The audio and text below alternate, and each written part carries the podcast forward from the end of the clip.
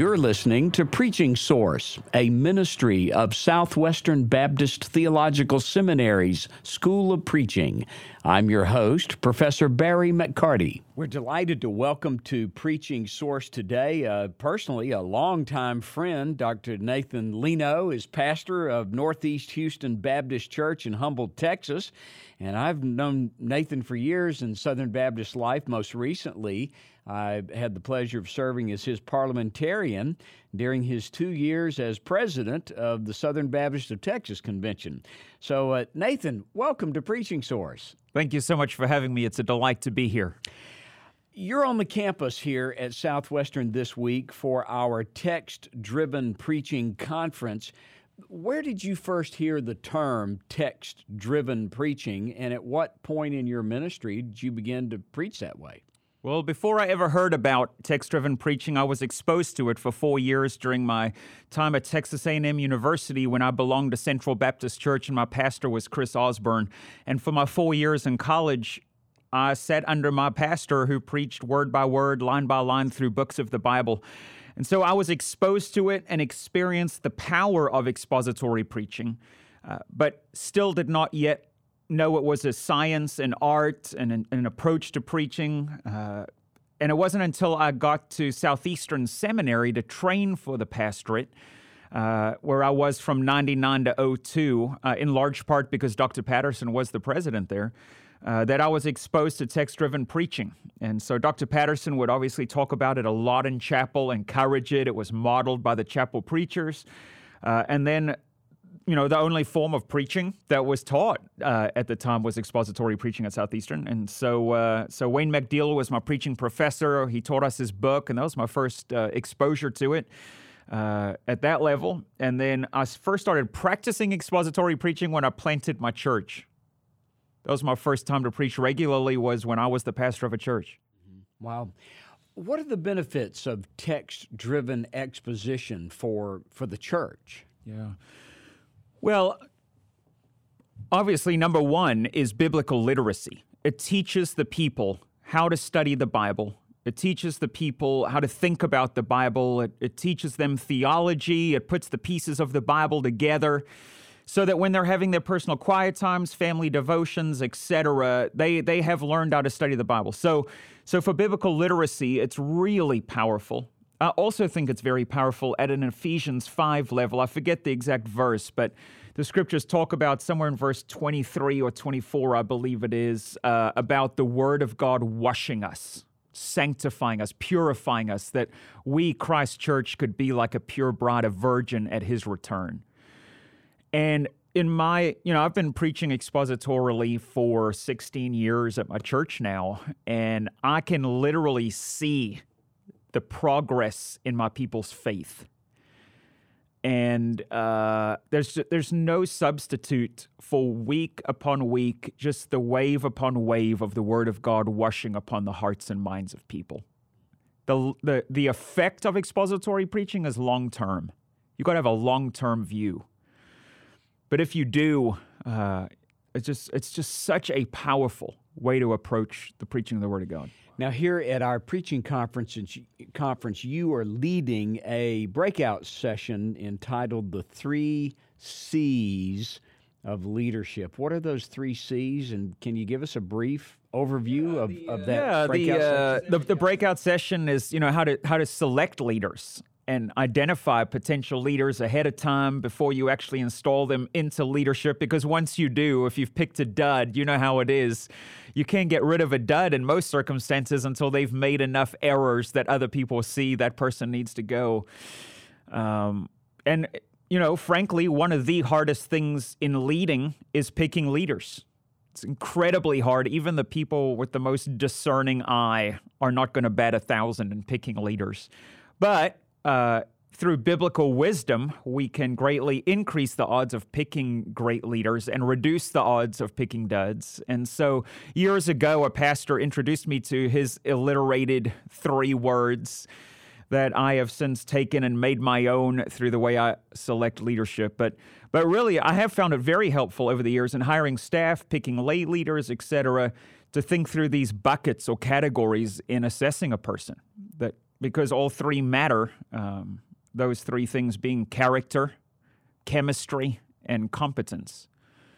And I've just learned if someone can't go three for three, you don't want them. Two for three is not enough. One for three is not enough. So uh, anyway, that's what the breakout session is about. How do, how do, how can we think wisely about identifying leaders? All right, that that would be one good reason for wanting to uh, get tapes of uh, this year's preaching conference. Nathan, how how does a preacher lead from the pulpit?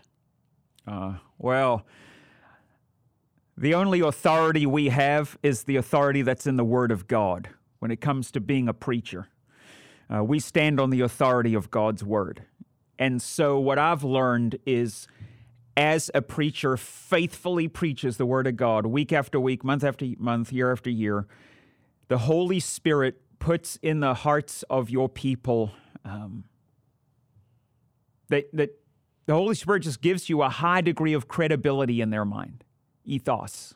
And uh, you become the leader not because of your charis, you know, charisma, not because of your gifting. You become the leader because You've built up authority through preaching the word of God. And so I, I, I, think faithful preaching becomes the platform from which we lead in that sense. But obviously, I mean, if you're a lead pastor, a lot of your leadership is going to come from vision casting, standing before the people, saying, This is what I think God's saying.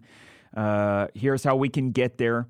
And calling them to seek the face of God to see if uh, they too, as a congregation, think it's the word, you know, God's will. So, so I, I'm, I just think our preaching builds our credibility. It gives us the authority authority to lead, and it's the platform. Literally, we stand before the people, the platform God's given us to lead from. Hmm. And Nathan, you uh, throughout your preaching ministry, I mean, boy, you have preached through so many whole books of the Bible. You you go paragraph by paragraph. Uh, you're currently preaching through Mark, I believe, on Sunday mornings, but you've preached through Genesis, Leviticus, Joshua, Samuel, Proverbs, Matthew, Acts, Ephesians, uh, Hebrews, First Peter. You, you've preached through every one of the major genres uh, of Scripture. What's been the most challenging book that you've preached through? Hebrews. Hebrews. Hebrews was incredibly difficult. I loved it. It was rewarding. Honestly, I wish I'd waited till later in my ministry to preach it. Um, you know, it's interesting, as you know, Dr. McCarty, that, you know, as we mature in our faith as preachers, our theology uh, doesn't evolve. That's not the right word, but it uh, it deepens. It becomes more full. And I don't know. I, I, I think there's some books of the Bible that I know, at least for me as a preacher, I want to wait until my theology is more full to to preach them. And I think Hebrews is one of those books, and I think I went for it too early. Uh, I think Ezekiel, for me, Ezekiel, Daniel, Revelation, they would fall into those categories. So Hebrews was very challenging for me. You got those, you got the warning passages, you got texts inside of texts. I mean, it's just a very difficult book. Uh, the most rewarding, man, I've loved them all. I really liked Leviticus. I, it was way more fun than I expected. But I think I think uh, Joshua was my most fun. It's such a positive book. It's the one generation of the Israelites that got it right.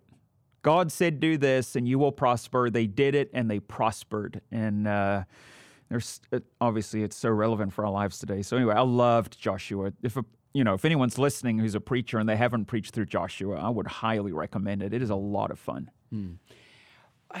What what would you say are the qualities of a preacher that that people are drawn to that that would see him as as a must listen? I just have to listen to this preacher. What what are the qualities that that make that that winsomeness that draw people to want to hear a man preach? Well, for me, the number one quality is that I can sense he's actually bringing me a message from the throne room of heaven and not just skillfully explaining a text. Uh, I think at the end of the day, a sermon is more than just exegeting a passage a sermon literally has to be a message from God. Once the pastor knows what that text is, he's, he, he's studied it, he's broken it down, he then has to go and get on his face before God and ask the Holy Spirit, not just for application, but for anointing to, to guide the mind of the preacher so that, so, so that when that sermon gets delivered, it's for that audience in the mood they're collectively in on that day. I mean, it's got to be a message for those people for that day. And you've seen it in, in seminary chapel services where there's lots of preachers that come and preach skillful, technical sermons, but there's few who come and preach to the people in the room. There's few that show up with an actual message from God for that day for those people where they're at. Um, and in fairness to most chapel preachers, it's because you're you're scared. You know, you got experts in Hebrew and Greek and preaching, everything staring at you, and everyone's analyzing you. But but at the end of the day, a sermon has to be a message from the throne room of heaven, and I I need to know that when I'm listening to a preacher. But then obviously you backtrack from there, and you know it has to be an expository sermon for me, or it doesn't have to be. But I, if it's not, there needs to be a good reason why it's not expository, because it's hard to believe any message from God's not based in just the unfolding of his revelation, his special revelation, the Bible. So, so obviously, I mean, a, you know, a message from heaven, a man who's preaching an expository sermon, obviously want the man to be intelligent, you know, be able to explain. When, when I hear a sermon, I want to hear, tell me something profound, teach me something. If you're just uh, telling me run of the mill stuff, I, I need to know you you you really have have marinated in the text and thought about it from different angles, processed it.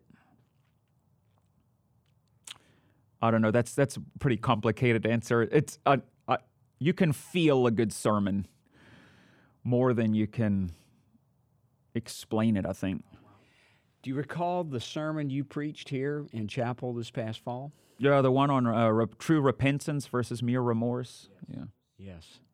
Um, I remember that day that you you were obviously gripped by that message. I, I could tell sitting there, I'm sitting down front where I always sit. I like to sit down front and, and take it in. Uh, it, that wasn't just a favorite sermon. That wasn't just a sugar stick that you had come up to the big seminary to preach. You were gripped by that message. Can, can you share anything about the, the process or, or your, why, why did you bring that message to us that day? We, you were preaching to the people in the room, no question about that. And you, and you were, God had just gripped your heart with that. Can you give us some insight into yeah, you know, um, what was going on with that? The the Holy Spirit has done a powerful working in my life. Um, has really transformed me. Um, the the Holy Spirit can pull you out of great sin. We underestimate the power of the Holy Spirit. We trust so much in programs and processes towards redemption and healing, but the way forward is is wholehearted pursuit of the Holy Spirit of God. And when he when when you pursue him with all your heart, he really does fill you and give you everything you need. All things are possible with God. He will give you everything you need to walk the road he has marked out for you during your lifetime on this earth. He'll give you whatever you need to get through anything in godliness. And I really believe that. And uh, so when I showed up here that day in chapel, uh, you know, I've I've counseled not only quite a few church members, I've counseled pastors, fallen pastors, and pastors who maybe haven't just you know not gross moral failure necessarily and disqualify themselves from ministry type stuff, but who have fallen enough that they're powerless. The anointing of God has is just not on them. And thanks to the grace and mercy of God, if we will go before the Lord and turn to Him with all our heart, He will transform us and uh, he, His Spirit will fill us. And there is nothing like leading a church in the power of God, walking in the Spirit. And I just don't think guys hear enough about that. And uh, when I, I just, you know, I, I was in seminary and I, I never missed chapel. I loved chapel. It was my favorite thing about seminary. Loved it. Loved. Dr. Patterson always called it his classroom, and it was, man.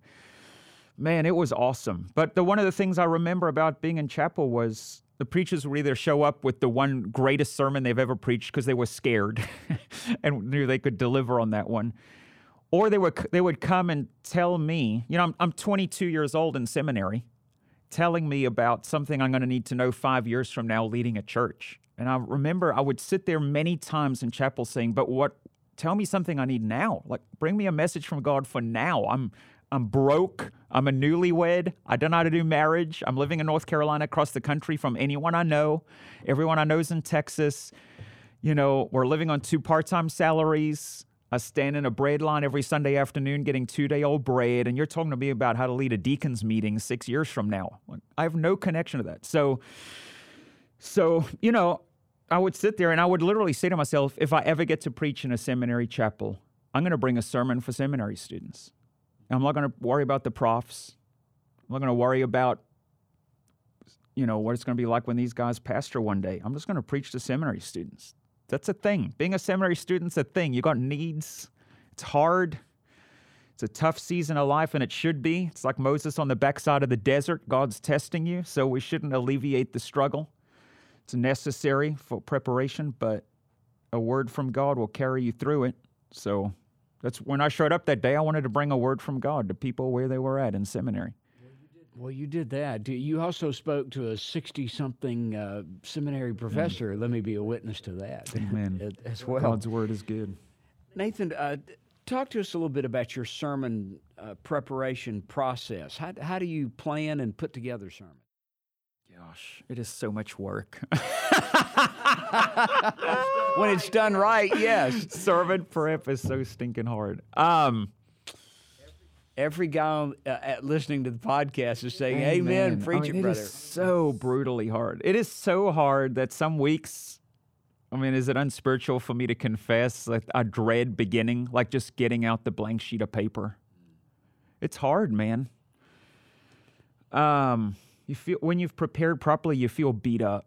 You got no emotional and spiritual capital left. But you know how it is with the spirit. Like when you're ready, it like all comes back. That that excitement. You can't wait to deliver it, but it's just hard. Anyway. Well, okay. Well, the process I go through is, uh, I I get out. I literally I get out a blank piece of paper and my Bible, no commentaries, no outside sources, and I read the passage silently out loud I whisper it, I yell it at the top of my lungs.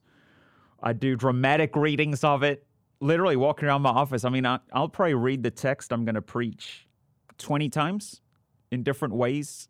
And I just, I think it sounds goofy, but doing all of that really, you start feeling the text. You start seeing the primary clauses, the secondary clauses. You start anyway, and so so I go through multiple readings, multiple readings to familiarize myself, and then I sit down and I immediately just start doing immediate observations. The stuff that just you know it is both immediate questions like I wonder why this is this, what does this mean? This word's obviously important. I'm gonna need to look that up, you know, but also just immediate observations. Anything. It's just I call it verbal vomit. There's nothing too dumb to write down. Write everything down that comes to mind because somewhere in there is something important.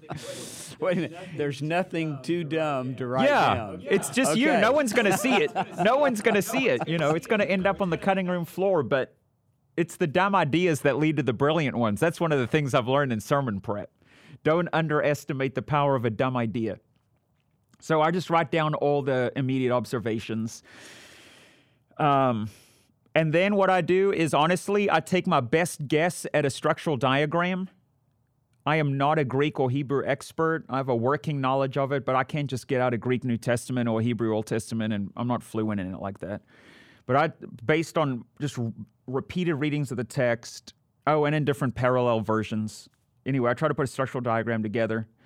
At that point, I, I actually get out a, uh, a critical commentary, not pastoral commentaries, but critical commentary that does the legwork of the Greek or the Hebrew or the structural diagramming to see if I got it correct. If I didn't, if I didn't, I switch to the experts version. So I make sure I'm getting the, the, the text correct. Uh, and then once I have the structural diagram and I know what the primary and secondary clauses are, my next step is to generate the big idea. I think every great sermon hangs on a big idea. To hone, hone, hone the text, the meaning of the text down to one sentence. If you can't say it in one sentence, you're not there yet. and that you know that that homiletical idea, if you will, becomes the sermon idea when you deliver it, and then everything hangs on that. And that one sentence is the vision of the sermon, and then it's like vision casting. Don't do anything that's not inside the vision. That sentence guides you. That provides the boundaries of the sermon. And then I just start I start fleshing it out. I think you know I put everything into make them aware, grant them understanding argue for it, apply it. I mean, it's just the communication continuum. So then it's become an art form at that point. You've gone from science to art where your personality, your gifting, your anointing, uh, within all of that, you you put you put the you you you I generate a manuscript, and then uh, yeah, then I, I, go through about three drafts of the manuscript, and then uh, then I get it down to an outline from the manuscript, and then I get it down to like five keywords, and then I memorize the five keywords. And then I go into the pulpit with no notes. What about long term sermon planning? How do you approach oh, that? That is so hard. How do I approach that? Okay, well, I'm going to tell you the key to my preaching uh, is before I start a book, I actually, this is a true story. I come to Southwestern Seminary and I pay a professor to walk me through the book. So, so for example, I'm going through Mark right now. Terry Wilder spent about five hours with me in his office, and we walked through the entire book from start to finish. So when that when that five hours ended, I had a live experts. He sherped me through Mark. I knew the high points of the book. I, I mean, my point being, when I got done with those five hours, it was at the bulk of my long term planning. Like he and I basically sat down that came up with the pericopes, did advanced looking at big ideas. I don't know, Dr. Mark. I, I, was sitting in my office about 10 years ago trying to do this from a commentary, looking at a commentary that's 500 pages long. I figured out what book I was preparing to preach, and I thought, how long is it going to take me to read 500 pages of dense work, which is brilliantly written, but is nonetheless dense work and after reading these 500 pages, how much am I going to remember? And then I just I, I, I, closed the book and I just had this light bulb moment where I saw the the commentator's name and he was still alive. So then I thought, why am I reading his book if I can just talk to him? So I was like, I'm just going to call him up and offer money. I'll pay you by the hour to do what you're an expert in. So it's going to require no planning on your part. I'm just going to sit there. You just start talking. I'm going to write everything down. And that's it. So I called I called the author, the commentator, and he was a professor at Southwestern and he was chuffed that someone wanted to know more about his book. Wow. And I thought, well, if I just go sit with him for five hours, um, you know, if, you know, when you write a book, there's stuff in there that's not essential. So uh, I just want the essential part so I just showed up. It was it was awesome. So now I don't. Josh Williams got me ready. Dr. Williams got me ready for Joshua. He got me ready for Proverbs. Dr. Wilder got me ready for Ephesians. He's gotten me ready for Mark. There you go. That's that's a neat. That's the like the giant bulk of my advanced planning because I literally have all of Mark outlined right now in pericopes because of those five hours. Well, that's a neat idea. I we might mention here uh, for the guys that if you if you're listening to this Preaching Source podcast, you're already on the Preaching Source website, and this is one of the things that we're uh, providing for preachers are the sermon structures and sermon yes. starters. Yes. Here, uh, trying to draw on a, a pool of experts that we have access to. Okay, well, let's flip seats for a second. Do that. Let me ask you a question. Okay. You're a preaching professor. Yes. Because I know what some guys are immediately thinking based on what you just said. Right. What, what point is stealing a sermon stealing a sermon? And at what point are you just getting help? So why don't you say a word about that? Because I agree with what you just said. There's nothing wrong with guys using sermon starters. Oh, etc. Can you can you just kind of speak to that, just at an ethical level? To give guys peace of oh, mind? Oh, sure. What uh, what we've been describing so far, I see all of that is is legitimate research. You, whether you get something from a book or whether you talk live to an author, you're carrying on a conversation with a person who's an expert in that book. But ultimately, uh, oh, well, it, even even if you just open up a, a modern English translation and you get hints as to what the pericopes are by looking at the the headings. The the yes. translators have already done a great deal of work in defining preachable pericopes uh, because they've done the lectionary work of, of dividing the passage up into readable or preachable passages. So uh, that's that's not cheating or stealing. That's that's a resource that's given there to the whole church. Uh, yeah, amen. It's kind of the relationship between the gift of knowledge and the gift of wisdom, right? T- typically, a professor.